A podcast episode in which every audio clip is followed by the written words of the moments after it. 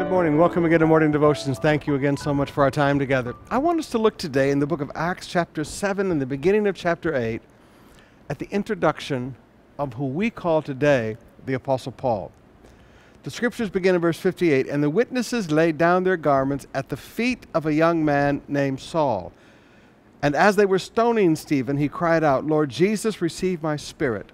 And falling to his knees, he cried out with a loud voice, Lord, do not hold this sin against him. And when he had said this, he fell asleep, and Saul approved of his execution.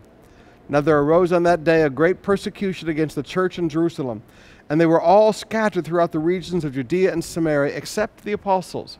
So that great, huge church of Jerusalem is now all the way back down to 12. Devout men buried Stephen and made a great lamentation over him. But Saul was ravaging the church and entering house after house as he dragged off men and women and committed them to prison. Now, sometimes you and I look at Saul as the salvation of the persecutor, but can I look at it just a little differently with you today? I would call it Christ's rescue of a twisted young man. Now, notice he is a young man named Saul in chapter 7, verse 58. This young man was already a member of the Sanhedrin court because that's how he could stand as witness.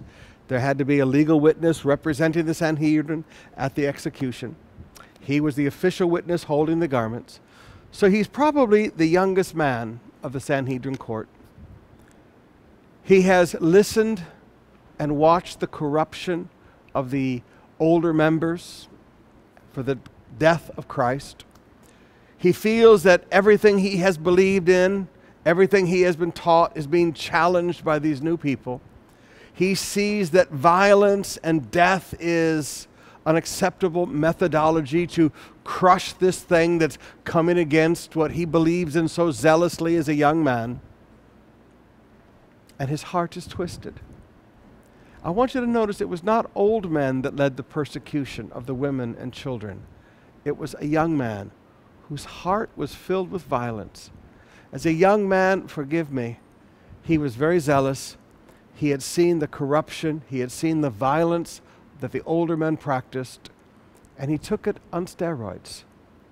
So when I look at that road to Damascus salvation of Paul, I look at it as the mercy of Jesus, stepping down and taking a young man whose heart has been so twisted, very zealous, but a young man's heart who was so twisted and he rescues that young man from the twisted anger that had filled his heart. Some of you young people, you're listening to me today, and you're angry. I mean, you're just angry. You've seen too much at a young age, and in your zealousness, anger has filled your heart.